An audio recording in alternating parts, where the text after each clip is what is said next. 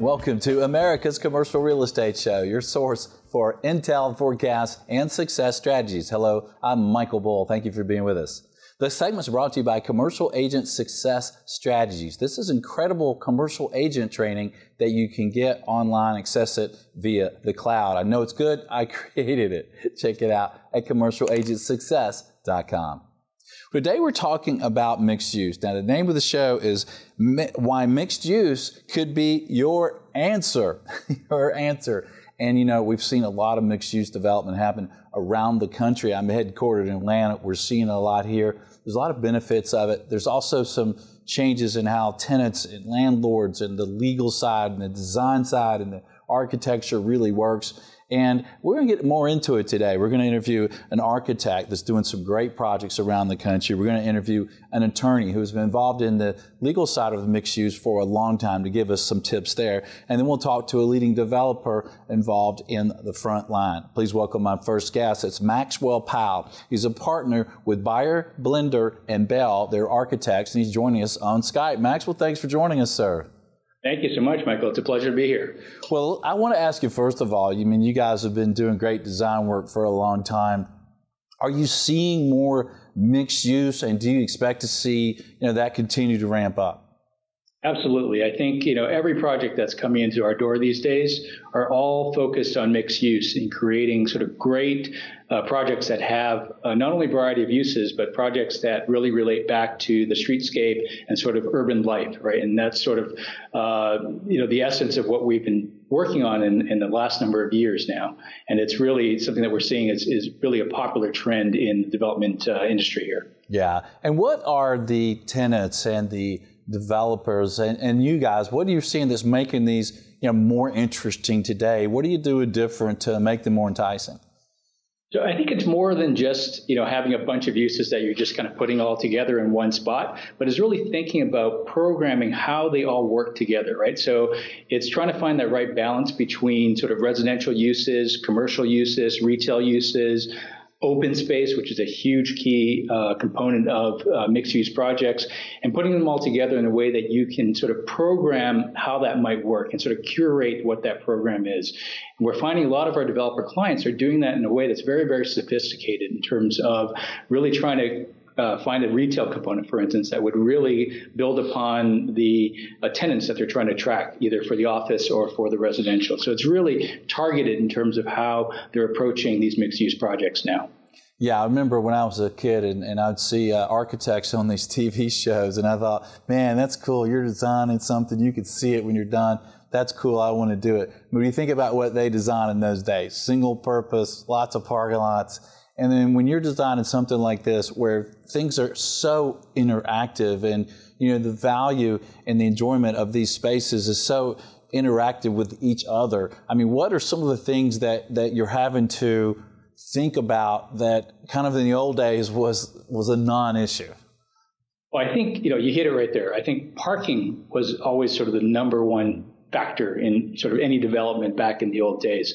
And I think today, especially with the advent of transit oriented developments and sort of sustainable practices of how we develop now in our cities, you know, parking really is taking a, a back seat to the pedestrian. And I think that's really a tremendous advancement sort of in urban design and architecture. So you see it, you know, all over the country. We see it here, obviously, in New York. Everywhere we walk, it's, you know, sort of pedestrian oriented um, uh, experiences. Um, in Atlanta, where I just came back from last uh, Friday, we had just opened a, um, second phase of Colony Square uh, with North American Properties. And this was a project that we looked at to reinvigorate what was really sort of a mall that was tying together this mixed use development built back in the 70s that was really, uh, the mall itself was not doing very well. And we had to kind of reposition that. So we're doing a whole host of um, sort of architectural changes and sort of programming changes, introducing open space and introducing new types of retail and new types of commercial spaces to really kind of bring it into the 21st century. And back to the parking for a moment that you mentioned. You know, it seems like a lot of people are thinking that we'll have less cars in our future, or at least need less parking with shared cars and electric cars and more mass transit. Um, what are you doing related to that in these mixed use developments?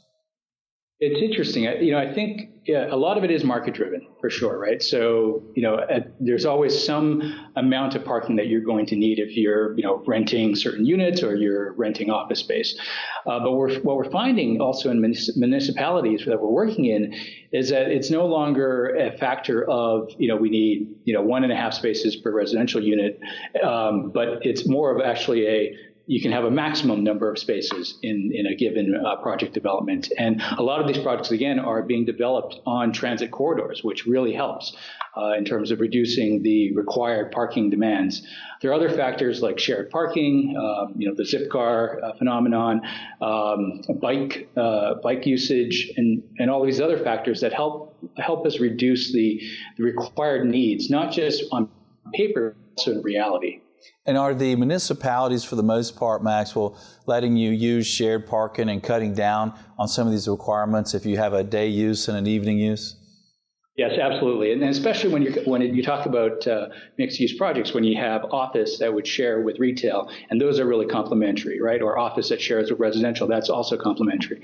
Um, their ordinances are written today in more and more cities where it factors in those shared uses, and in addition to that, all those other factors that you can you can do to try to reduce the parking demand on on a on a project. So yeah. it's it's really quite flexible now, and it's not uh, certainly as rigid as it was even ten years ago.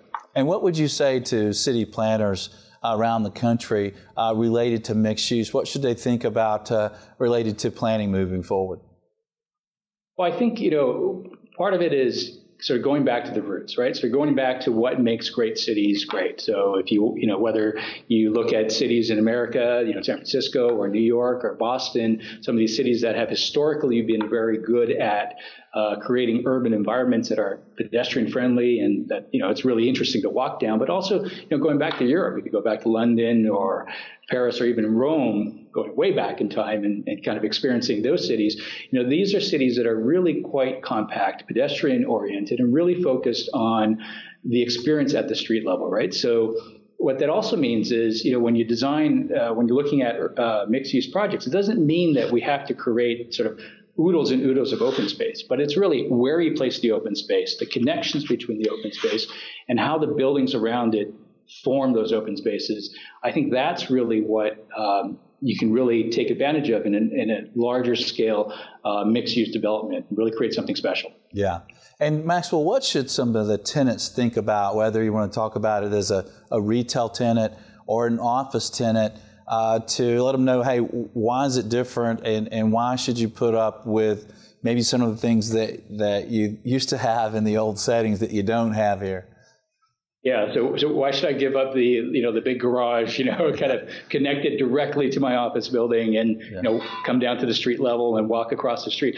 I think again it's part of that experience. It's you know being able to have a you know a great restaurant right downstairs, a bar, you know you've got the fitness center right across the street. It's having that sort of um, um, sort of a new form of sort of the idea of a city within a city, but it's really just the city, right? So, um, you know, I think having those amenities are really is what really uh, what drives these developments in terms of having the ability to mix these uses together. Well, you had me at bar. Okay. On these There's mixed... plenty of bars in all these developments. That's right.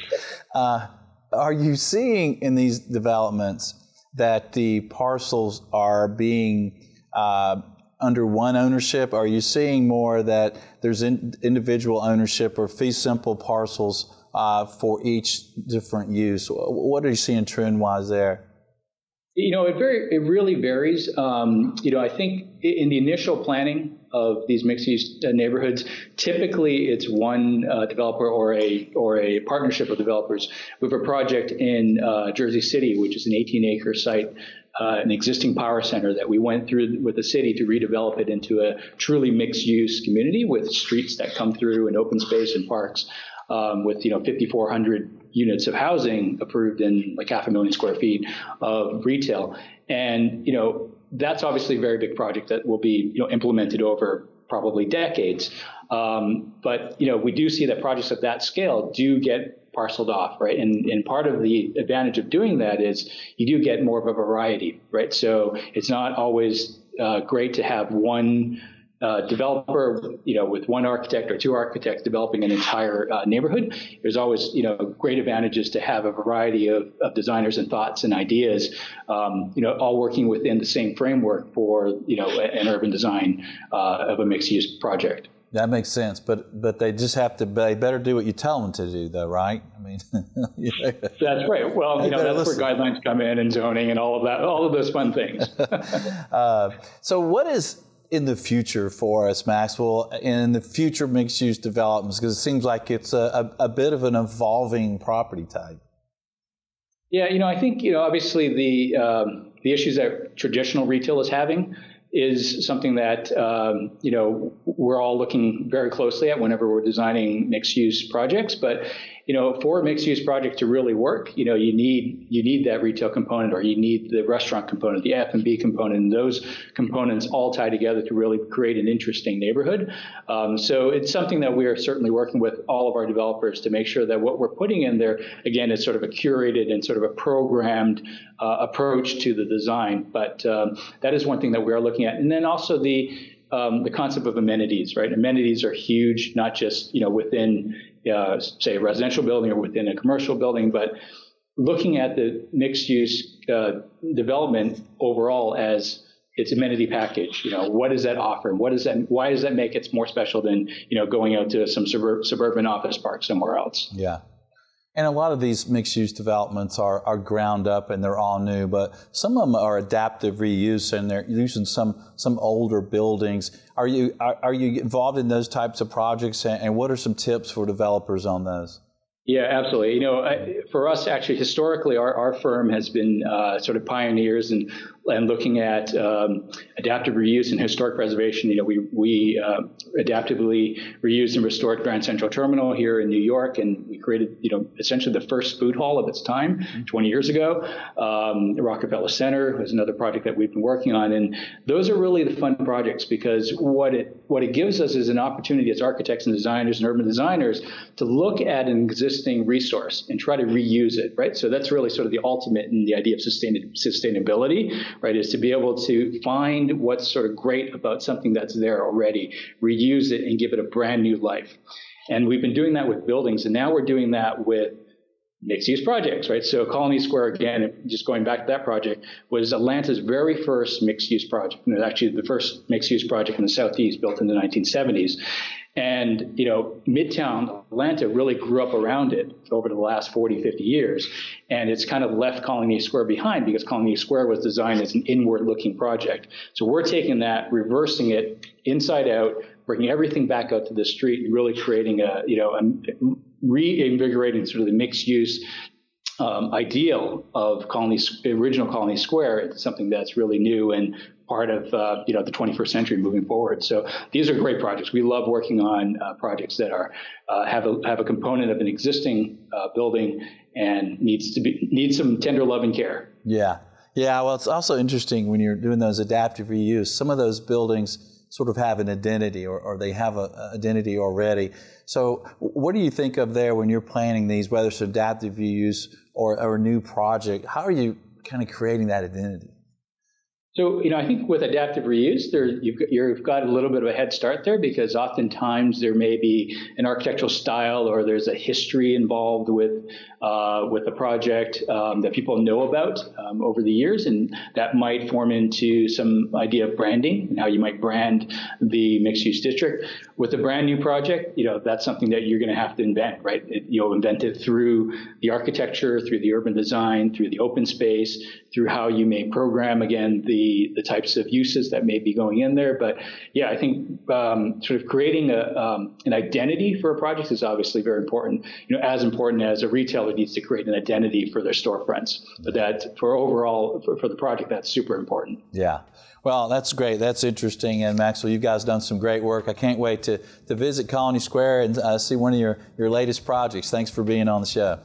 Thank you, Michael. Appreciate it. Thanks. All right. Well, stay with us. We'll have more on mixed use, and we'll answer the question of why mixed use could be your answer. Stay with us. I'm Michael Bull. This is America's Commercial Real Estate Show.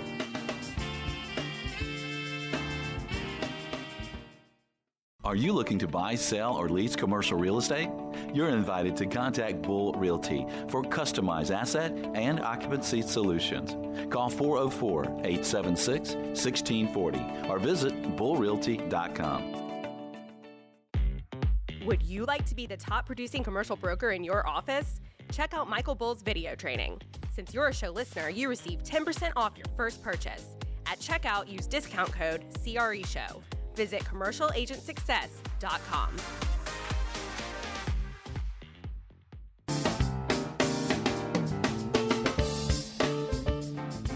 Welcome to America's Commercial Real Estate Show. I'm Michael Bull.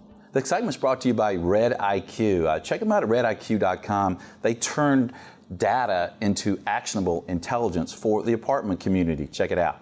Well, today we're talking about mixed use, and the name of the show is Why Mixed Use Can Be Your Answer, and it could be your answer as an occupier, as an investor, as a developer, or whatever you do. Mixed use is becoming very popular.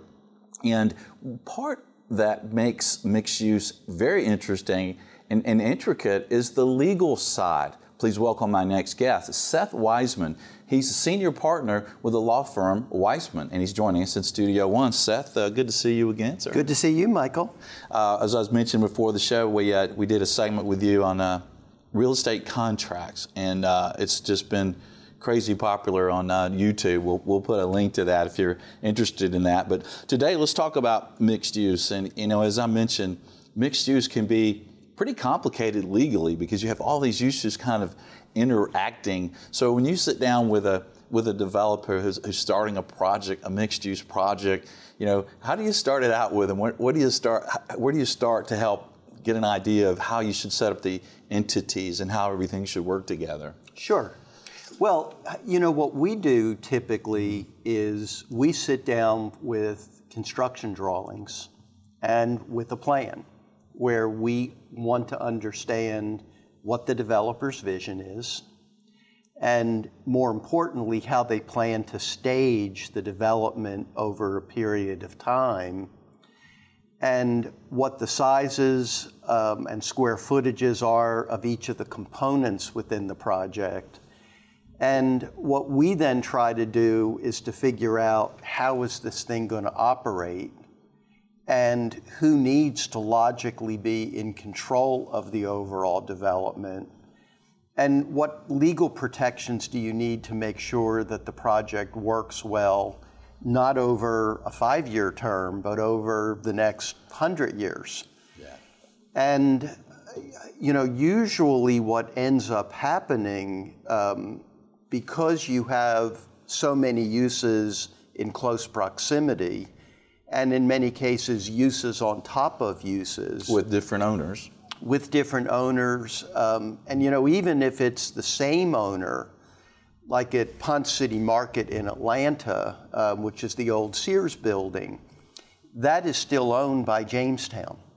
But we did that project as a master condominium where each land use was its own condominium unit. And we did it that way so that Jamestown could put different financing on each of the different components within the development. Yeah. But um, you know, a lot of what we do are big picture issues in terms of figuring out who should control the development, what uses are going to be shared by everyone within the mixed use development. But you know, a lot of what the lawyers end up doing is focusing on little nitty gritty things like um, how do you get from your office tower to the service area, which may not be directly underneath your building? Or how is the trash going to get taken out? Mm-hmm. And is the trash room going to be um, conditioned space or not? Because mm-hmm. uh, uh, while you wouldn't think this, one issue we had early on was we had a fish restaurant mm-hmm. in a mixed use development in Atlanta. Their trash was underneath the office building. Mm-hmm. And fish in the summer really stinks if it's not air conditioned. Yeah. um, you know, and now both the lawyers and the architects, you know, we ask a lot of operational questions. And then we try to figure out you know who's going to pay for different things within the overall shared project. Yeah. Well, I like what you're doing there with the condominium ownership because you know, if you think about some mixed-use developments, maybe there's apartments here and retail here, maybe there's a hotel here, and they might be on separate pieces. But I guess when you do it as a, a condo, you don't have to worry about subdividing those with the county, right? They don't have to have the right frontage and, and all of that. And it seems like would make could make things a lot simpler, and I guess give you more long-term control. Well, a, a, condominium regime exists in perpetuity, which means it's going to be there forever. And uh, you're absolutely right on the subdivision issue because a condominium by state statute, every state in the United States, it is not a subdivision of real estate. And what the last thing you want is to have to build a mixed use project where you have to have subdivision separations. It, it, it just is antithetical to the whole concept of mixed use. Yeah. Um, so that that's really a primary benefit of using the condominium structure. But what's also interesting, at least in the Atlanta area, is that all of our fire codes are based on legal property lines. Hmm. And when you do a project as a condominium, you do not create legal property lines within the development. Instead, you create unit boundary lines, and typically the fire codes in most jurisdictions do not require you to do special construction to separate one condo unit from another. Um, and we had that happen where you know, Cousins Properties literally saved millions of dollars um, when they did the Terminus project here in Buckhead in Atlanta. Um, by doing the development as a condominium, they did not have to add firewalls along what would have otherwise been a property line. Yeah. And then, as you mentioned before, uh, when you gave the example of Ponce City Market, it, it gets each piece uh, financeable on its own. But also, if you're a developer, I guess, and you're and you're developing the entire project, you, you, you could do hotel, you can do whatever's in there, but you might want to sell them off individually at some point, right? Sure. So that that very helpful there. You don't have to worry about subdividing or, or, or doing anything there to, to, to sell it off. Now, I know you've been doing this a long time. We've, we've worked together, you know, decades uh, ago on on condominiums and, and conversions and things like that. How do planners and and you, um, you're professor on on planning what at Georgia Tech? Yeah, yeah, I've taught city planning at Georgia Tech yeah. for a dozen years. Yeah. So how do planners look at mixed use? In general uh, uh, around the country? Is uh, is it do they love it? Do they are they confused by it? Is it more problem for a city planner? I think planners absolutely love it mm-hmm. because, um, from a planning perspective, what you're trying to do is to create denser, more efficient urban spaces. Mm-hmm. And when you do mixed use, you know, you're creating a lot of energy through that density um, and rather than having canyons of office buildings that don't attract consumers, what you ideally want is a lot of things happening in the physical space at all hours of the day and night. Mm-hmm. And when you combine uses, it actually allows even the time sharing of portions of the project. Like parking. With parking. Um, because in the daytime, your office users are going to use that parking. At night, there's no reason you can't shift some of that parking to retail uses or to hotel guests mm-hmm. who are just staying for one evening. Yeah, yeah, well, that's interesting. So it seems like back in the day, many years ago, I guess now, when retail started having some woes, some of the, the city municipalities seemed like they were pushing back on these retail malls and dead malls and things and they know we want retail we want retail but our planners now like looking at some retail that's not working well and saying you know what this will be perfect for mixed use, and, and, and they open open their arms for that kind type of use on these retail properties now? We are seeing an awful lot of old retail centers mm-hmm. Getting um, redeveloped, mm-hmm. and typically you eliminate 80% of the retail space, you keep 20%, and you then add a office component in the form of an office tower or two. Yeah. And um, you know, you typically are going to add an apartment tower as well, which also creates some legal issues because you only have that flexibility if your leases give you that flexibility. Um, so a lot of mall owners have been very careful with how their leases are written so that they're no longer obligated to provide all of the facilities and amenities that were once there. Like all that expansive parking out there, for example. Right, which people are, are not using. But, um, you know, I think what, there's a, a major transformation taking place in terms of the type of retail we see. Mm-hmm. Because by and large, the number one retail use in any kind of mixed use development is a restaurant. And then beyond that, it's often things which um, help create experiences. So it might be very unique kinds of shopping, um, music venues, uh, beer um, breweries, mm-hmm. things that are uh, more entertainment driven that attract people to that mixed use development during the day and at night. Yeah. What's been your experience, Seth, and, and your lawyers? So you have 60 lawyers and 16 offices, and you've been doing commercial real estate and real estate a long time. What do you see? 40 years. 40 years. Yeah, a what real long time. Real long time. Uh, what do you see for some of the tenants? Do you get any pushback with some of these tenants now uh, who maybe are used to kind of the way their leases were in the mall or in the shopping centers, and now they're in mixed use, and there's a lot more regulations, a lot more changes? Do they give you a little pushback? How's that going? No. no. I, I, mean, actually, I mean, tenants all want to certainly do their thing, mm-hmm.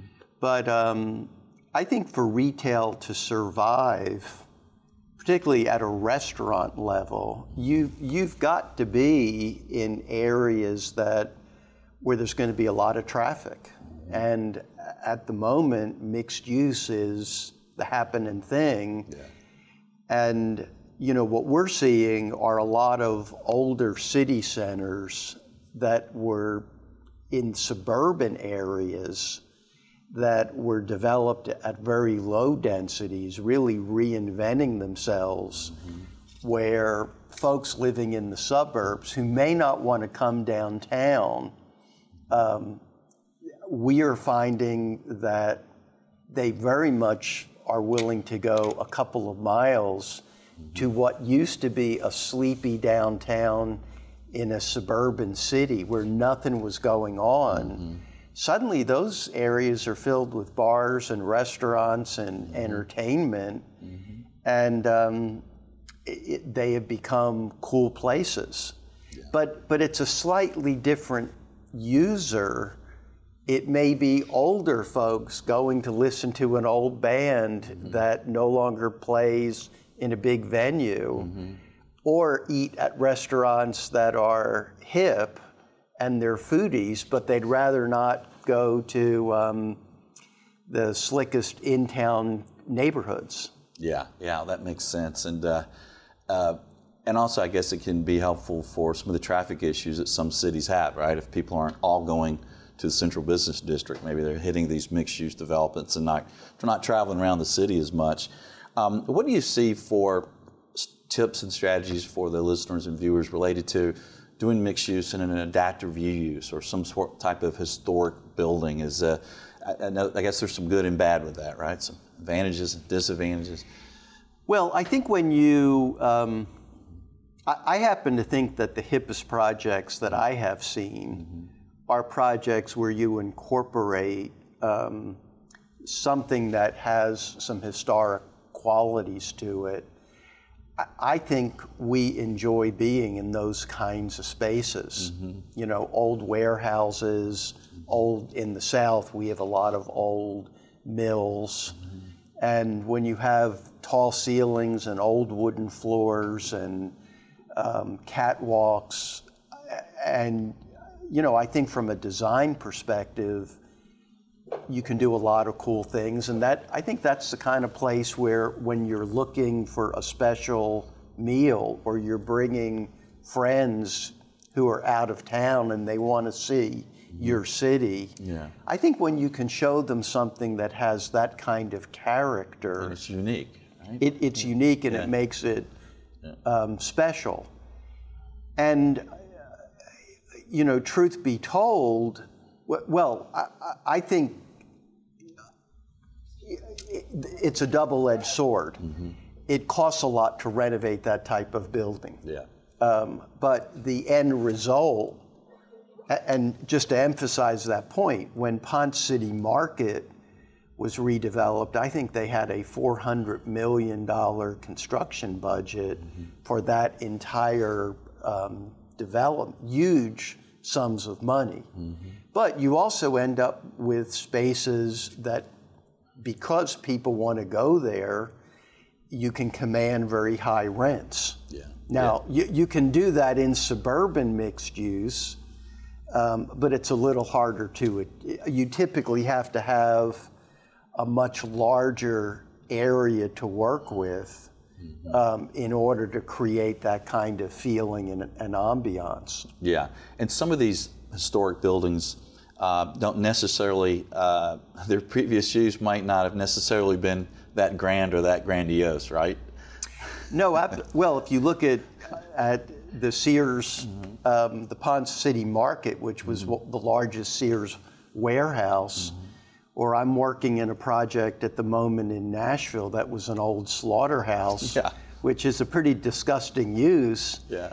But when you look inside this building, it is really cool space. Yeah. And will it attract a lot of people?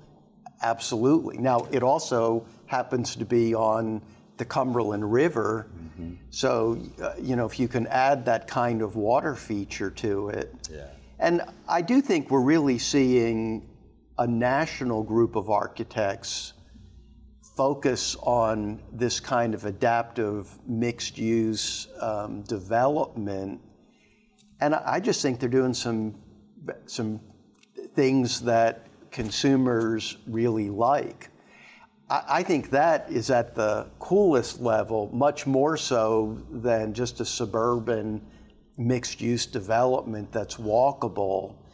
Um, you know, maybe it's different experiences for different types of, yeah. of people. Yeah, I agree. And and uh, if that new one uh, in the open land is, is near you, it's near you, and you might enjoy it. But like you said, if you if you go to Nashville, uh, once that development's done, that might be an interesting place. Let's go see that. Let, us Are we really going to have a steak dinner in a, in a previous slaughterhouse?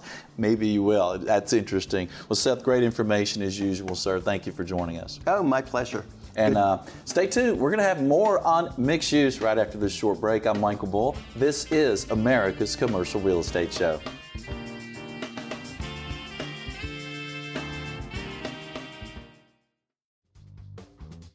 Are you involved in the multifamily industry? Check out rediq.com. You can easily and effectively turn operating data into actionable intelligence. Request a demo or try it for free at rediq.com.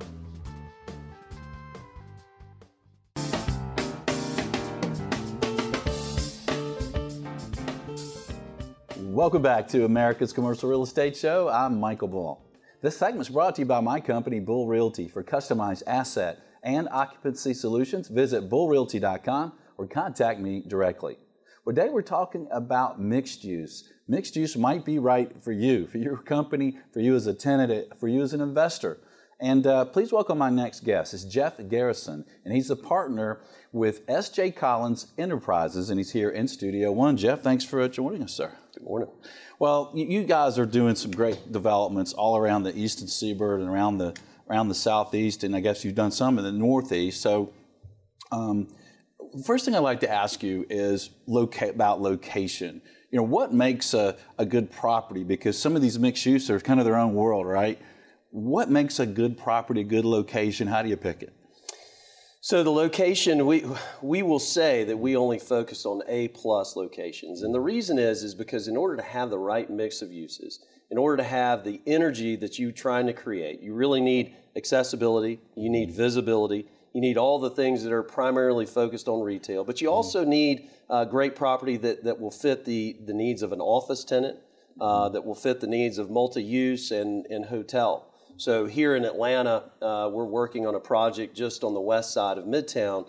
Uh, it's a great project because it allows us to bring in this entertainment venue, uh, retail. Uh, we have a hotel that's an unbranded Marriott back of house. Uh, we're able to bring in WeWork and Georgia Tech. Uh, and that really is driven by this location, which is marquee and in the center of what is the urban fabric. Yeah.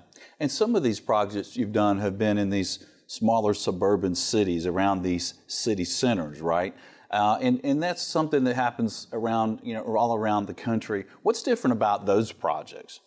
Well, you really have to think about the curated mix. What is the right mix? And oftentimes, we as developers think that we know what the right mix is. But oftentimes, what we need to do is really spend time in the community because at the end of the day, when we leave and I come back to my home here in Atlanta, uh, when I leave the Northeast, when I leave uh, you know, Virginia or Southern Florida, I'm coming back to my home. This, this is a property that's going to thrive or fail because the community buys in or doesn't. So what we do is we spend a lot of time making sure that the community is invested. What do you want to see? What is the right tenant mix for you? Do you want more restaurants? Do you want more uh, fitness, boutique fitness? Do you want large scale fitness? How do you want that to connect? And so I think oftentimes we really need to get into that community to understand what they're going to buy into and invest in.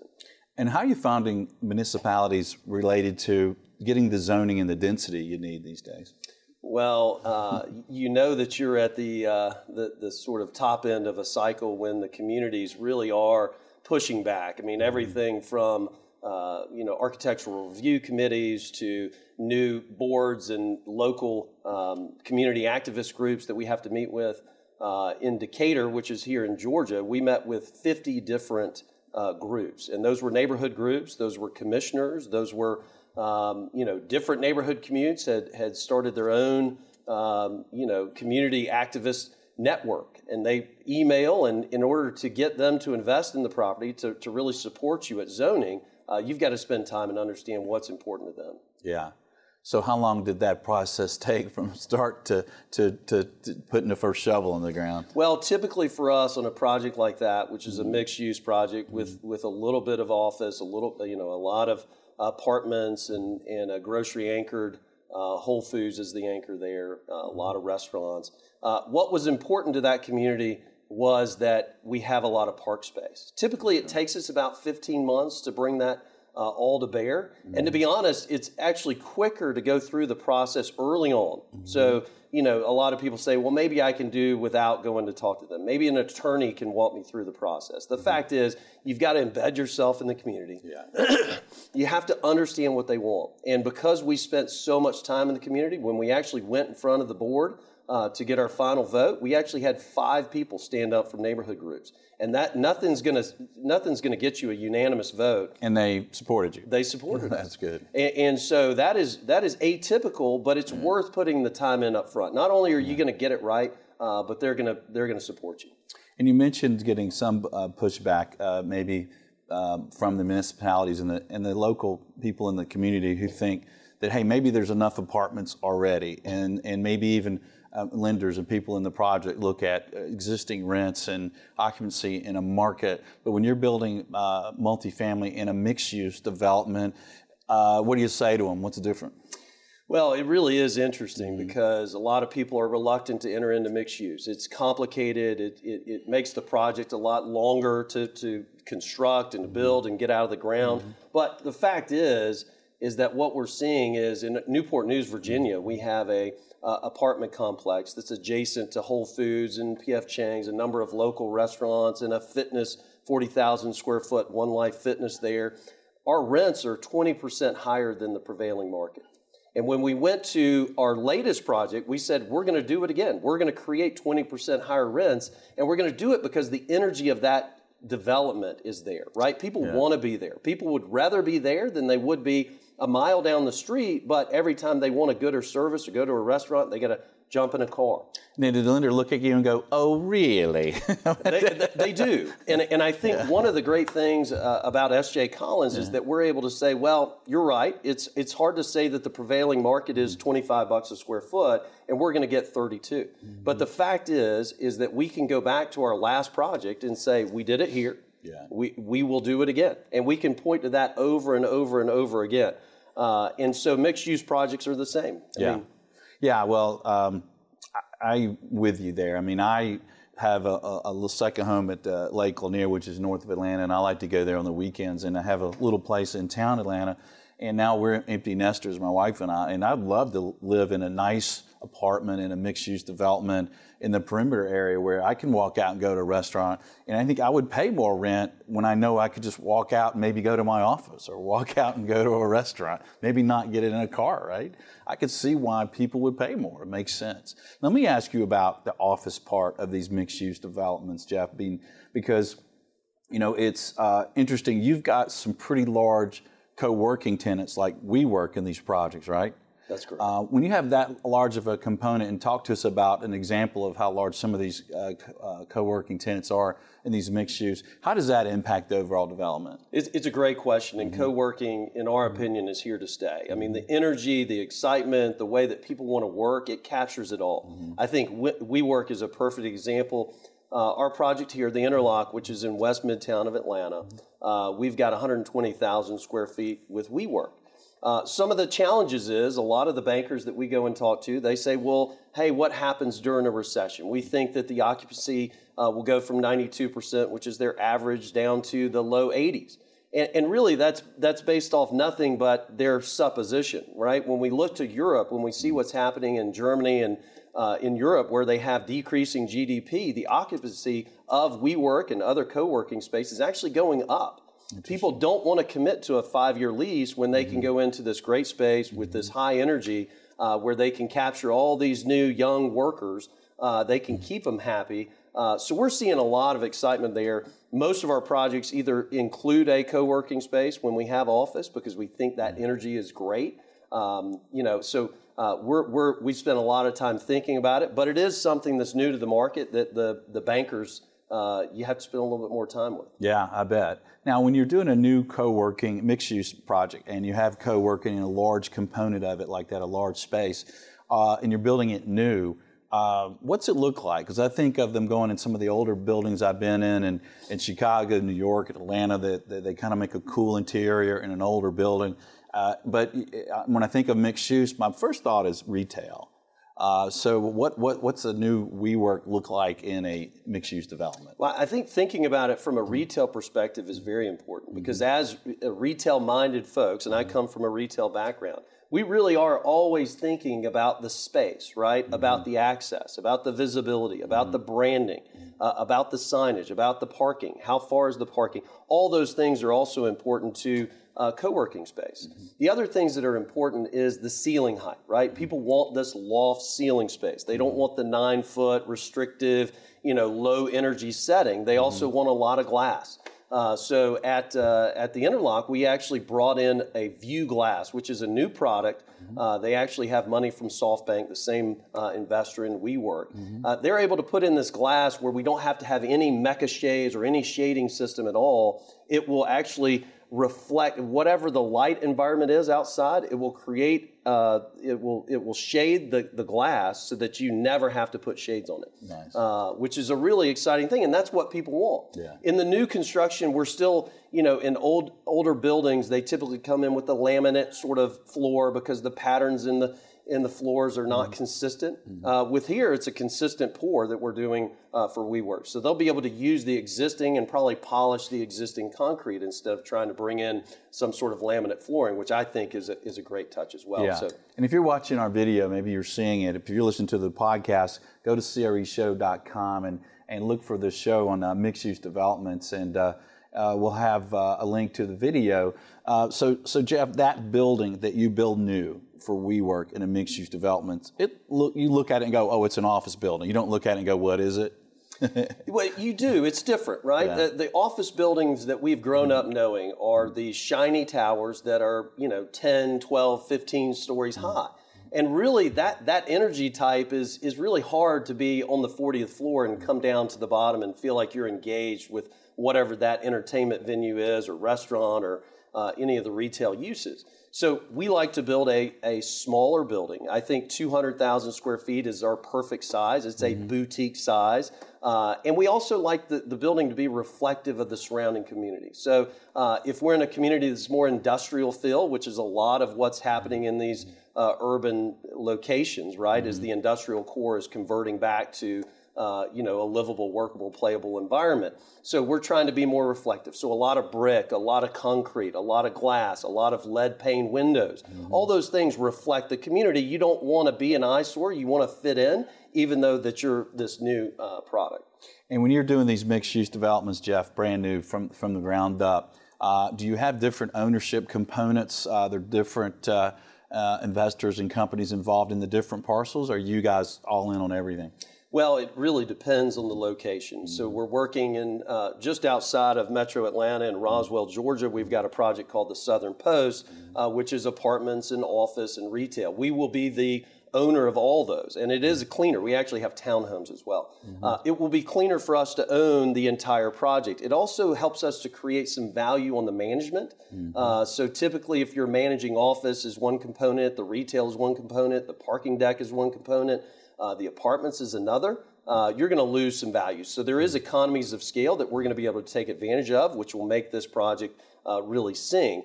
In Atlanta at the Interlock, that project is uh, a large number of condos with a master condo association. I mean, our uh, closing documents are this big. So, uh, you know, you really, sometimes that's the right mix. We wanted to get in the right hotel uh, provider, the right apartment provider, because it's more luxury. Uh, you know, we're trying to find a very select developer who can hit that mark, and that was important there to have different ownerships. Jeff, we have uh, a tenant we represent who is a little apprehensive about mixed use because um, they really like the ability for their customers to kind of park right at the front door and, and, and come in real quick and then go out. They have a lot of customers that are in and out very quickly.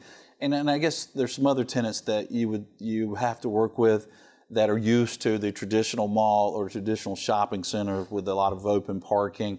Uh, what do you say to tenants to think about adjusting their their way of thinking uh, to move forward to get into the energy of some of these mixed use developments? Yeah, I, and I would tell them not to mm-hmm. uh, lower their standard. I, mm-hmm. I think that it, it is true that having a Starbucks drive-through is much mm-hmm. more complex in a mixed-use center. I, I, you know, I think people have pulled it off, but that's very complex. But for a bank, they should demand from mixed-use development that it provide easy access to their customer base, and you can still do that. You just have to be thoughtful, and you can't come into a market and say, "This is what I'm building."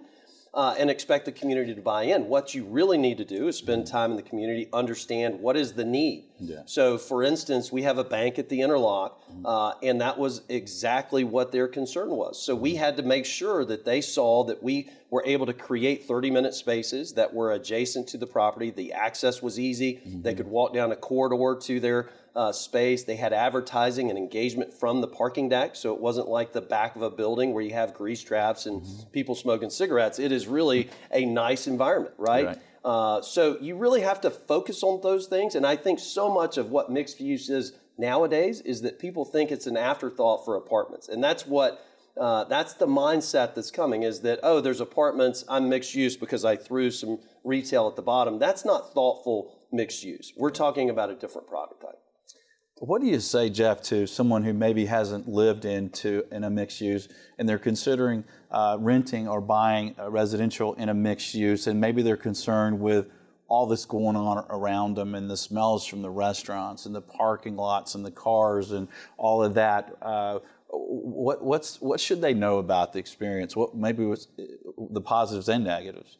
Yeah, I mean, it, is a great environment. And Mm-hmm. so many people, you and, and I, both mm-hmm. want to move into the urban core and leave our mm-hmm. car parked in the garage and, and, and be able to go to work and go to restaurants and enjoy ourselves with never getting back in the car. Yeah. So that, that is the lifestyle that we're trying to provide. Mm-hmm. W- In order to develop that lifestyle, everything has to be thought out and mixed use has to be done right right? So you have to think about what's going to happen. What's the energy of this mixed use project at 9 a.m what's the energy of it at noon? What's the energy of it at midnight? And if you have residents uh, you know how was the uh, so we have a rooftop restaurant a rooftop restaurant that's really loud until 11 may not be conducive to somebody living so how do you create the right mix and make sure that you've curated it correctly so that they, they ebb and flow and that, that, that it's a good feel throughout.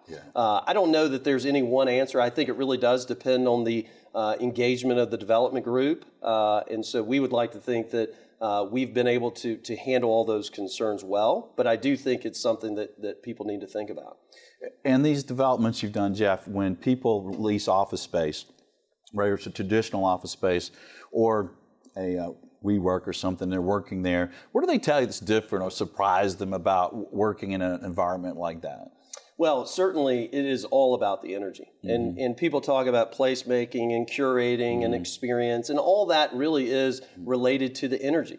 So, you know, so much of the, you know, the, the, the towers in downtown urban settings are, it's just, there's no energy to your space. It's low ceilings, you're in a, you know, locked box with no windows. So how do you engage that person? People mm-hmm. want to work outside. So do you have patios? Do you have a rooftop? Do you have mm-hmm. comfortable seating? Do you mm-hmm. have a restaurant that serves coffee and baguettes when they get there in the morning? Do you have a restaurant that serves a quick, fast casual? Do you have restaurants that serve a business dinner? All those things make it to where people work longer and they work better. Yeah.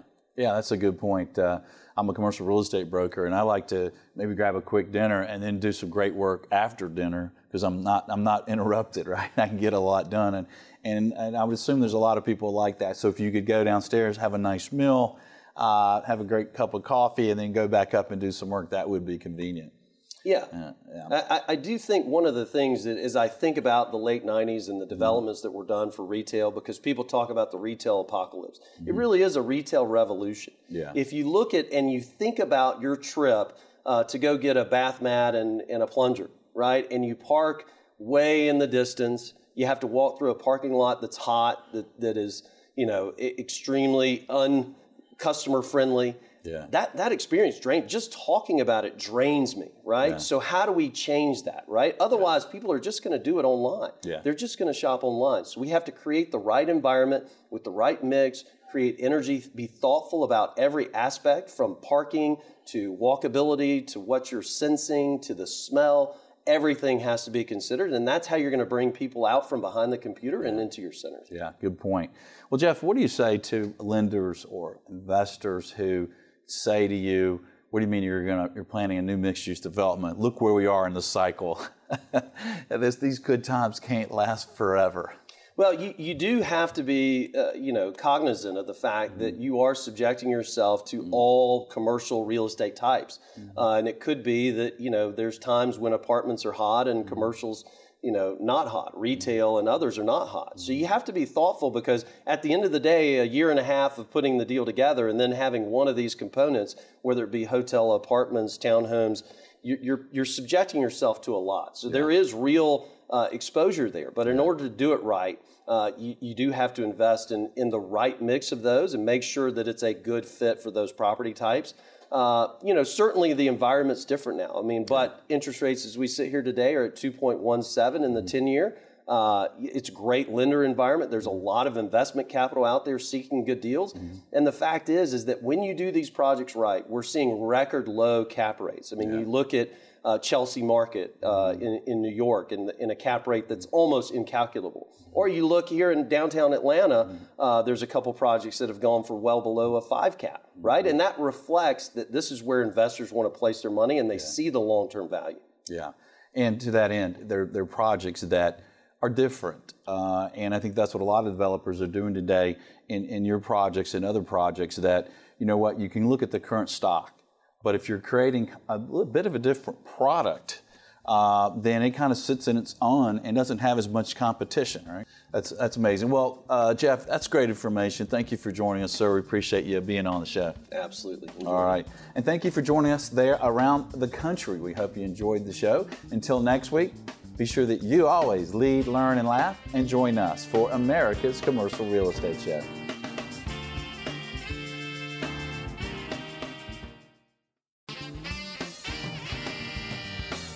America's Commercial Real Estate Show is brought to you by Bull Realty. For customized asset and occupancy solutions, visit bullrealty.com. Commercial Agent Success Strategies. Incredible training for commercial agents. Visit commercialagentsuccess.com. Red IQ, turning multifamily data into actionable intelligence. Visit rediq.com.